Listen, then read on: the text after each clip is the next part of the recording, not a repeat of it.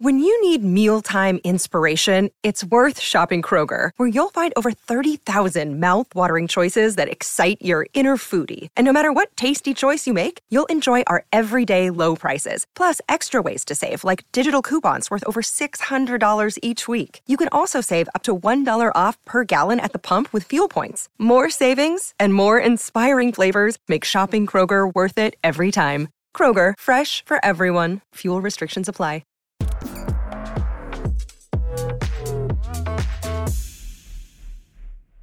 Hello, GM, and welcome back. Here's why you should watch today's Real Vision Crypto Daily Briefing.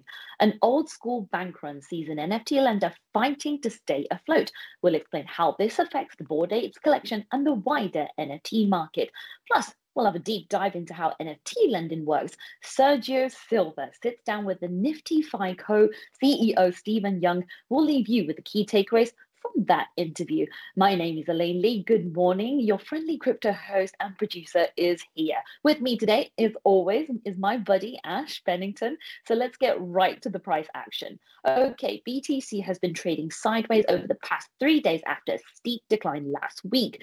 It's up slightly today, but remains down more than 10% on a weekly basis. Investors on the tenterhooks with inflation and the Fed on their minds. The Fed boss Jay Powell will give a highly anticipated speech on Friday. We should learn more about the central bank's thinking and on future uh, rate hikes. Mind you, as a risk asset, asset crypto remains highly sensitive to Fed moves. Ash, what are you seeing on the Ethereum side? Well, and we continue to see more volatility ahead of the merge in September. You can see it here on this chart. Ethereum is up more than Bitcoin today, but has fallen more in the past week.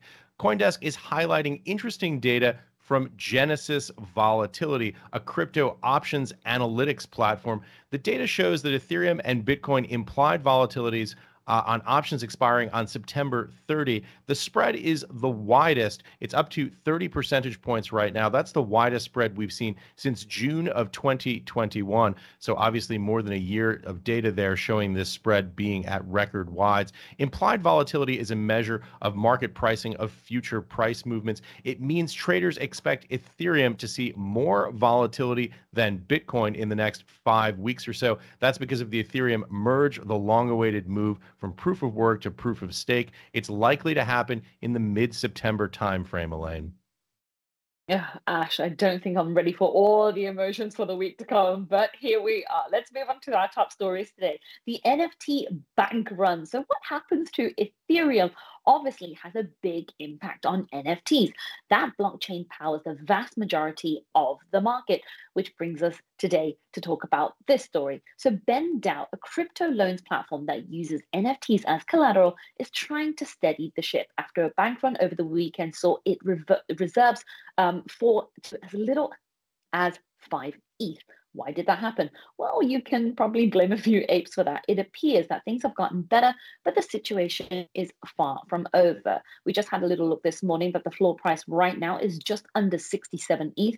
Once upon a time, this project was a triple uh, digit in ETH project. So, um, Ash, what do you make of this story right now?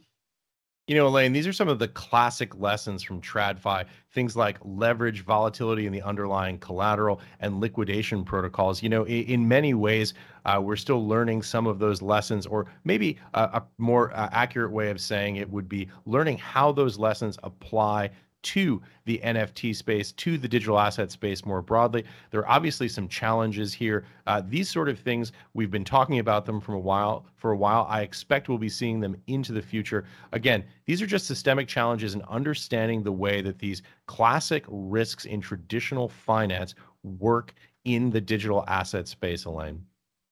Mm, we've heard that so many times to all the guests that we speak to um, right here at Real Vision. All right, moving on to the next story is FTX.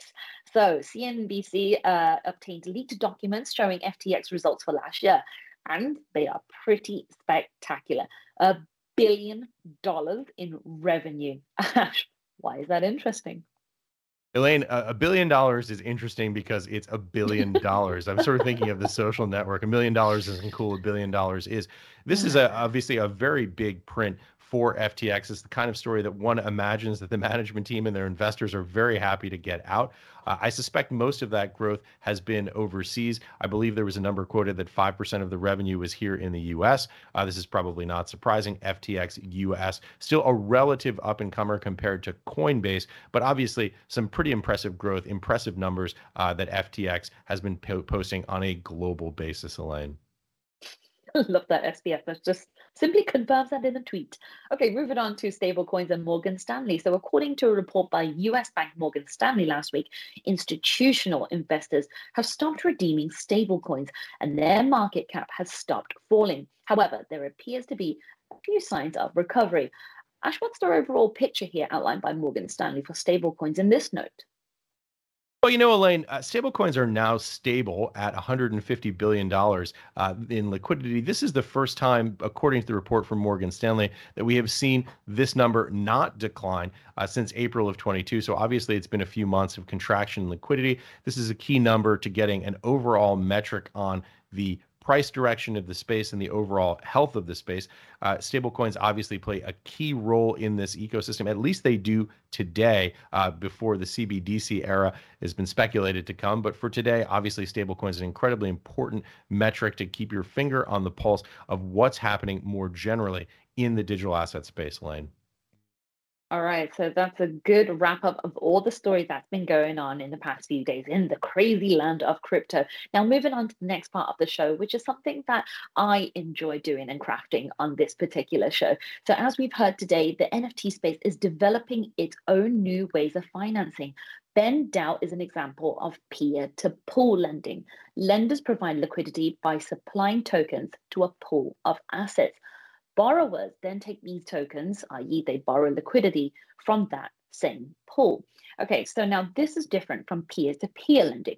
An example of which is NFTfi. The founder of CEO and NFTfi, Stephen Young, spoke to Sergio Silva this week, and of course, a friend of the show. He's senior director of Web3 business development at Fireblocks, and also renowned NFT enthusiast. But before we get into how uh, NFTfi works, Sergio asked Stephen what NFT projects are doing well right now. Take a listen over those two years, what kind of um, trends have you seen in regards to the assets that get financed? I know mm. you mentioned you started with OG, you know, CryptoKitties, CryptoPunks, but obviously the NFT space has completely blossomed beyond that. Um, yes. Nowadays, do you guys do you guys you know see more volume going through certain collections? Um, is there a preference from lenders for you know maybe loans that might default because they want the assets or blue chip assets? What what can you sh- can you share with us regarding that? Yeah, so so like the the volume is really skewed towards the upper end. You know, so 60 70% of our volume is on the top 10 projects. And those are all the usual suspects, um, CryptoPunks, um, uh, all of the Yuga properties, so um, Bored Apes, uh, Mutant Apes, Meebits, uh, you know, that whole kind of universe is also in the top 10. Azuki, uh, doodles, uh, art blocks is like high up there, and autoglyphs. So, so really, it's like the, the all the kind of usual suspects of the good um, projects are, are, in there. We see it move around a little bit. So, you know, like during like PFP mania, like a lot of the volume was kind of you know, focused around bored apes and mutant apes, um, and like Azuki and and doodles. Uh, once we saw this big kind of downturn, it shifted back to the on chain generative art a little bit. We got a bunch of autoglyph loans, a lot of blue chip art blocks projects like Fidenzas, Ringers, um, you know, those kinds of, of things. Um, but really, like I would say, there's maybe 20 projects that really make up most of the volume. Um, and this is one of the things I always you know, people ask me often, like, which NFT should I buy? And like, you know, what what's a safe investment? It's like, unless you can afford 20 or 30 ether floor, like it's really speculative. You know, like the assets that have kind of proven to be relatively safe enough investments that I might recommend somebody buy them are normally pretty expensive by, by nowadays, right? So this really is a top the top end ones.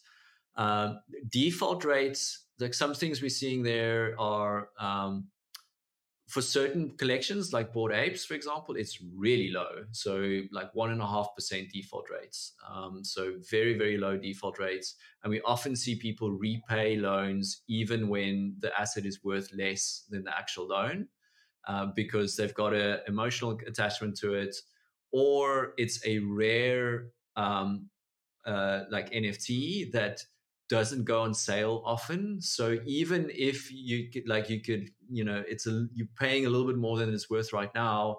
You just don't know if you'll ever be able to buy it back, right? Because you know often those things get taken up and they go into diamond hands, and then those people just never sell them. Or the only time you ever see them sell again is like near the all-time highs again, right? It's like um, autoglyphs are very much like this. Like they, they they never sell when the market's down, and then when their floor prices double, then one or two or three will sell and then like it completely dries up again uh, when the market's down and then the next time it shoots up again one or two or three will sell so they just aren't buying opportunities for these assets um, when they're kind of in the um, in the you know the more grails um, uh, kind of category of of these um, nft projects all right, get your pen down and, and take up all the names that uh, uh, that Stephen just mentioned there. So it sounded like Stephen read out the Christmas wish list uh, to NFT Santa.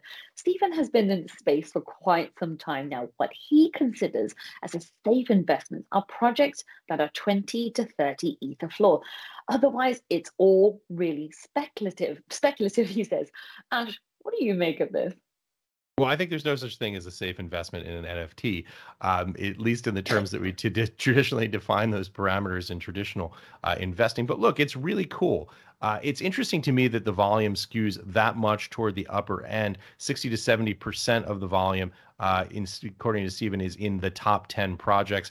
Uh, and also, what he considers relatively safe investments, we should probably point out, are very expensive. It's about 30 ETH right now. He's using a 20 to 30 ETH range uh, for the floor price for relatively stable investments in his view. And that's around 50,000 US dollars. Uh, the other thing that I thought was really interesting here is this idea that people repay loans when assets are worth less than the loan. He's talking about Bored Apes here. It's interesting because it shows a clear emotional attachment uh, to that intellectual property. That's not financial decision making. That's a, a kind of emotional connection, maybe the way that you would see uh, in a collectible, something like a baseball card or or a piece of art that people are very passionate about. So it is interesting to see where these sort of boundary conditions exist between art and investment, Elaine.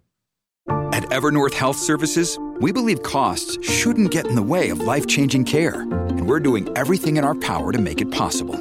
Behavioral health solutions that also keep your projections at their best? It's possible. Pharmacy benefits that benefit your bottom line? It's possible. Complex specialty care that cares about your ROI? It's possible. Because we're already doing it. All while saving businesses billions. That's Wonder made possible. Learn more at evernorth.com/wonder.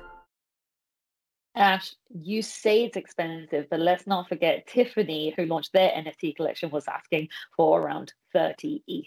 I also liked it when he said that once we saw this downturn, it shifted back uh, down to generative, generative art a little bit. Um, now, you know, over the past 12 months, that I mean, there has been some crazy moments in NFTs where some of us has probably made that art purchase, and now it's probably in the depths of the hidden folder. But this is just a reminder that good art and a solid community is probably in it for the long run. A good conversation uh, for that one would be um, Ash, remember the interview that you did with uh, uh, Erick Calderon? I do. Great conversation. That was a good one that you can find on the website, and we'll post that somewhere um, after this show, actually. All right. Um, well, let's move on to the next clip the way it works is that borrowers can go list assets that they're looking to get loans on, um, and they, they get listed on our platform. Uh, so you as a lender can go in and, and look at the assets that are available um, to, to lend against. And um, you would then make an offer, and the offer would consist of the loan principal, loan duration, and the repayment amount or the APR. So it's like three very simple um, uh, properties uh, and then you just sign a message with your um, account to say that you're willing to to do the loan at those terms for this specific asset. And then borrowers would see all of these offers coming through to them and then they can choose which ones they find um, the most attractive you know. So um, they'll typically get a range of offers some low ltv some higher ltv um, ltv is loan to value um, so low, high and low, some with high APR, some with low, uh, lower, and then all different kind of time ranges. And you can filter them and pick the one that you like. Um, once you accept that loan, what happens is the the loan principal gets transferred from the lender to the borrower, and the esc- the NFT gets moved out of the borrower's wallet into our smart contract escrow account, where we make sure that it stays there for the duration of the loan, so that you can't, um, so that the lender doesn't take risk of the person running away with the actual collateral. Um, and then the borrower has the full loan duration to repay that loan. Um, uh, and we don't keep track of the price of the NFT um, during that process. So it's, it's 100% up to the borrower to decide if they're going to repay or not. Uh, at the end of the loan period, if they have repaid, um, if they haven't repaid, then the lender can foreclose on that asset, in which case the borrower keeps the loan principal and the lender gets the NFT. So it gets transferred out of the escrow account to the lender. Um, or if the borrower repays, they can repay any time before the loan period is due, uh, in which case they get their asset back and the lender gets the loan uh, principal plus interest. Honestly, just when you think I've got my head around um, the basics of trading NFTs, the buying, the selling, the making a collection offer in Route ETH, but I feel like Stephen's hmm. platform is is somewhat opening up some financial flexibility for NFT holders who own really valuable NFTs. Ash, break that down of what this means in the world of borrowing and lending in the world of NFTs. Your thoughts on how risky is this stuff? Because that stuff of what we just mentioned in the clip got real geeky real fast. Uh, short answer, it's risky. Uh, as a finance nerd, it's super cool, right? I mean, I, I, really like this idea because you have you have supply and demand driving both the collateral uh, and also the competitive bidding process on the liquidity or the loan side. It's cool, but it's risky. Maybe we'll coin a new acronym here today. I see BTR, right? Like this is this is human beings. We can't our, help ourselves. Raoul has talked about this. We're creatures who love finance. We love to financialize things. It's really interesting to see this market building up because it really is based on the supply and demand. I wanted to run through those three loan parameters here that he mentioned because I think it gives a sense and a little bit of an illustration of how this works. So let's say you own a two hundred thousand dollar Bored Ape, uh, and and you want to borrow a hundred thousand dollars. So that's an LTV, a loan to value ratio of fifty percent. This is the ratio of the value of the underlying collateral relative to the loan. Uh, just to give you a bit of a sense of what that means, uh, in the in the case of HELOCs, these are home equity lines of credit. Uh, it's considered a high LTV, meaning that there's a lot of leverage in it at 80%. However, and this is a big important however, uh, it's these NFTs are far more uh, variable, far more volatile you know the price of, uh, of an nft fluctuates a hell of a lot more than the price of your house. So just as we continue you know to walk through this and explain these parameters let's say the loan duration is one year uh, and stephen explains that you effectively have the entire term of that loan to repay it. Um, then let's talk a little bit about the loan repayment amount because this is where the interest comes in. It's actually an imputed number. Let's say you borrowed a hundred thousand on a two hundred thousand dollar Bored Ape. If your repayment amount uh, was hundred and ten thousand dollars, that means the imputed APR uh, is ten percent. This, of course, is net of any fees uh, in case those are being charged on varying platforms as you can see, Elaine, uh, there's obviously some volatility component here. If the price of the underlying collateral moves dramatically, you might wind up underwater on the loan. He was talking a little bit about this in the previous clip. So clearly, it's a really cool market-based idea to have supply and demand set these set these rates. Uh, however, obviously, there is risk in doing this. Breakdown Bennington mode activated right there, ladies and gentlemen. All right. On to clip three. Uh, this little clip talks about who uses their platform. What kind of like volumes are you guys, you know, seeing go through the market? How's that trending? Uh, does it is there any correlation with like call it the spot market with like floor prices? Um, yeah. So uh, to give you a little bit of context, um, in 2020 we did four hundred thousand dollars in loans. In 2021 we did 40 million, and so far this year we've done 195 million. Uh, so it's growing very rapidly. Um, so to- that totals around 250 million dollars Uh, we've done almost 17,000 loans, uh, you know, so kind of high volumes and it's really picking up quite a lot. Um, so, so yeah, and then like correlation with the spots. So typically it's got uh, correlation with external events. So whenever there's a big drop coming, uh, you know, people will kind of leverage some of the existing assets to be able to buy into this drop so they can flip them. Um, if if there's big moves in the Ethereum price, people will leverage their NFTs to either hedge um, downside risk or to like um, to short the Ethereum market or to kind of go long on the Ethereum market. So there's kind of big spikes in there in there. Um, when the oh, there's in terms of a number of loans and ether volume there's very little correlation actually to the to the price of um, of ether but obviously in us dollar terms there's a very big correlation there um, but i think what it goes to show is that mostly people buying nfts are still thinking of pricing them in NF, in ethereum. So like the, the volumes in ether kind of just steadily tick up and then you know the volumes in usd is up and down based on how like what the ethereum price is people are taking out loans. It's a growing space and it's growing rapidly despite a significant downturn in the NFT market. This is so interesting. Money movers and shakers are still coming in. Ash, with your eye on the markets all the time, what do you make of that? Well, you know, Elaine, I was jotting down some numbers. Two in 2020, 400,000, 2021, 40 million. This is loan volume. Year to date, 2022, 195 million dollars. So based on the current run rate, uh, that's on track to do more than $300 million in loan volume before the end of this year, 2022. You set up the clip, Elaine, by asking who uses this platform. Clearly, a lot of people are using the platform in terms of the dollar volumes of loans. Those numbers are considerable, Elaine. Yeah, and there's there's also another interesting point here. There's a little correlation of loan volume to, to the price of ETH. But anyway, we should definitely keep up with Stephen to see if that's the case with the numbers in the very near future. All right, let's throw to our next uh, clip, which is institutions looking to come in. I want to go back a little bit to institutions. You mentioned, you know, mm. collecting DAOs. Um, what other kind of institution do you see playing in this market, or have you been approached by, you know, some more call it traditional, at least within the crypto native space, institutions that are looking to come in?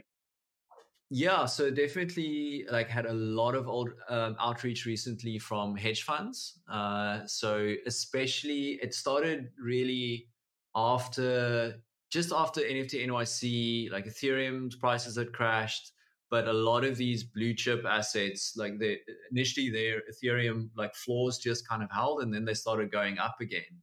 Um, and and I think there's something quite appealing about having a asset class that's still uncorrelated with everything else, which I think pretty much NFTs are the only one uh, around there at the moment. Um, and so uh, you're seeing more and more of these hedge funds actually long NFTs who actually own a bunch of them. And now they're starting to accrue some value. And there's, you know, like, I mean, it's, it's still small for the hedge funds, you know, like maybe 5, 10, 20 million dollars in in holdings so not crazy. Um, but it's it's becoming attractive because the properties of the nfts are slightly uncorrelated. I, think there's something around them actually being quite illiquid kind of means that they're the last thing people sell because you you kind of because they're illiquid and you're paying such like a liquidity premium to get rid of them. So there's something interesting about them that just being different enough to traditional assets and, and, and currencies that they like uh, provide interesting trading strategies. Um, lots of market makers, so crypto market makers, also looking to to kind of get involved.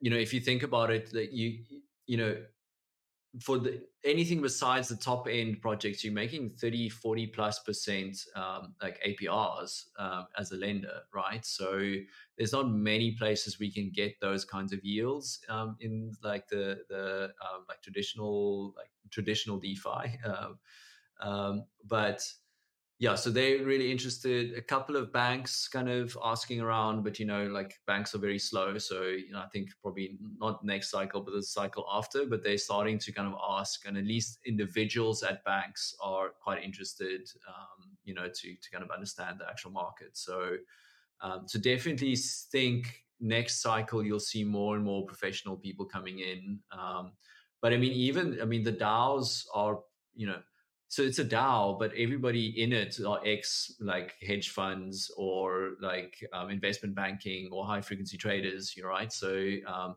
they're pretty sophisticated people who just a little bit more risk tolerant than the organizations they were in before, who are now leaving to start something that's kind of crypto native. You know, Ash, what's, what's interesting from that little clip is you can see that Stephen has a little giggle there because he's like, NFTs, they're just a league of its own. But notice that he said even hedge fund managers are stacking a few away. Ash, people get excited when they hear about institutional investment, particularly our visionaries, because we're very serious about finance. But as a retail investor myself, I'm still mind blown that NFTs can be used as collateral do you make of it? How many people do you think in hedge funds is, is taking this seriously? Well, I guess it depends what we mean by hedge funds, Elaine. So I suspect he's talking about traditional crypto hedge funds, uh, although some folks in traditional capital markets at slash macro hedge funds may be uh, investing or speculating with their own personal capital. I haven't seen a groundswell of support uh, in traditional hedge funds for speculating in, in the NFT market. In fact, I've I've not heard of it. Uh, you don't see them in 13F statements. Generally, they are going to be prohibited from investing in NFTs for client accounts by the inception agreements of those funds. Uh, but I suspect that people who are involved in hedge funds are probably looking at this and perhaps investing for their own account. Another intriguing notion is this idea of non correlated assets. I guess the question that I have is how long can it last, especially with institutional investors uh, in the form of crypto hedge funds piling into the space? So we've talked about this here on the show before many times, Elaine. The idea that we're seeing the correlation trade go to one. That's another way of saying when central bank liquidity comes in uh, you see essentially assets trading at very high correlations, meaning if the Fed is easing uh, or not tightening, or if there's an expectation that they're going to tighten less than previously thought, you see the price of all risk assets rise. I've often joked that if your employer blocks the price of Bitcoin somehow on your computer, you can just look at the price of the NASDAQ 100 for the day and know roughly the directionality and magnitude of the change. This is just a, a function of the way markets work when you have central banks providing liquidity to support asset prices more broadly, uh, and now attempting to withdraw it. So, how long can this non correlated pricing last? That's an open question we're going to have to see. Finally, he mentions 30 to 40% on APR. Uh, aside from the top projects, he says that's very, very high in terms of the rate of yield. Uh, high rates of return, as we know, are correlated with high risk. So, again, I see BTR. It's cool, but there's risk. Families have a lot going on. Let OLLY help manage the mental load with new cognitive help supplements for everyone four and up, like delicious OLLY Focus Pops or OLLY Mellow Pops for kids. And for parents, try three new Brainy Chews to help you focus, chill out, or get energized. Find these cognitive health buddies for the whole fam at olly.com. That's O L L Y.com. These statements have not been evaluated by the Food and Drug Administration. This product is not intended to diagnose, treat, cure, or prevent any disease. Ash trying to tr- trigger off the all the non-suitable for work notifications. All right, heading into our last clip, future of mainstream adoption. Take a listen. That you know, future mainstream adoption that that you are flagging. Um, obviously, you know, with with kind of like trustless, decentralized systems, um, the user really relies on themselves a lot right? Um, yeah. And that's what kind of like happened in my situation where I didn't set a calendar reminder the right date, and I ended yes. up having to go buy my my punk back from from the lender that you know my loan automatically foreclosed um, on mm-hmm. me. And how do you see that, or how do you think about that being an obstacle for broader adoption? You know, when the retail user comes in, they already have to deal with you know downloading a wallet, securing the private keys, understanding all the processes. And then, you know, all this decentralization also requires them to really be like bear a lot of responsibility. That kind of way yes. Web two abstracted away from from doing things online. Mm. Do you guys see it as a challenge? Do you see it as an opportunity? How's NFTfi thinking about this? Uh, so in a way we're a little bit shielded from that because by the time people come to us they've already got ether and they've already got nfts right? Like so so somebody else has already kind of helped them cross that that um, that hurdle. But i do think as a space it's important for us to kind of have an easier onboarding kind of process. Uh, i think the way flow has done it is actually quite good where you can have, have this same custodial experience where it's all priced in dollars and you just pay with your credit card but at any point you can then move it off um, and like fully like take control of it yourself.